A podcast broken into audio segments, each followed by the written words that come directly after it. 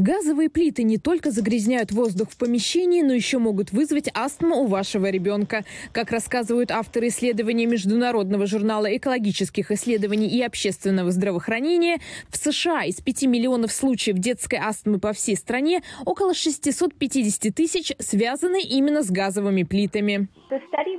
Наше исследование, по сути, простая математика. Мы взяли данные переписи населения США, чтобы выяснить, сколько американских детей живет в домах с газовыми плитами. Как выяснилось, у около 43% семей с детьми именно газовые плиты.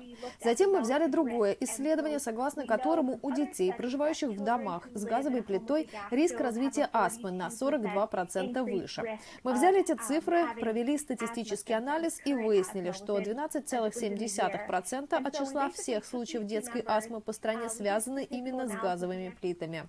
Газовые плиты используются примерно в 35% домохозяйств в США. Их опасность авторы исследования объясняют тем, что такие плиты могут выделять значительное количество диоксида азота, который как раз может вызвать астму и другие респираторные заболевания. Причем плита опасна не только в момент готовки. Согласно исследованию, утечка метана, опасного парникового газа, который приводит к потеплению планеты, может происходить даже когда плита выключена. Вредные вещества могут распространиться по всему дому, вплоть до детской комнаты. Вентиляция, к сожалению, в этой ситуации не справляется, и воздух в доме остается загрязненным. По мнению профессора Стэнфордского университета Роба Джексона, дети из малообеспеченных семей в первую очередь рискуют заболеть астмой. Люди, проживающие в бедных районах, как мне кажется, рискуют больше. У них меньше дома, меньше кухни. Из-за этого концентрация загрязненного воздуха высока.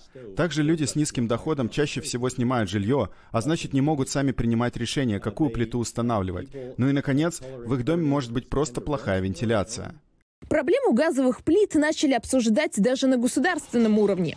Так, комиссия США по безопасности потребительских товаров выразила предложение запретить их по всей стране и заменить плитами электрическими.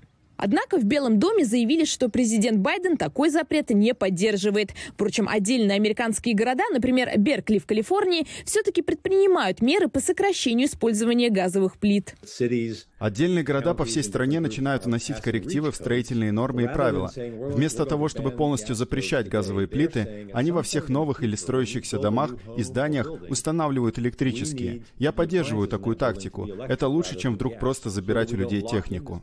Тем, у кого нет возможности заменить газовую плиту, эксперты советуют сократить ее использование до минимума и перейти на настольную электрическую плиту. Она занимает мало места и обеспечит дом более чистым воздухом.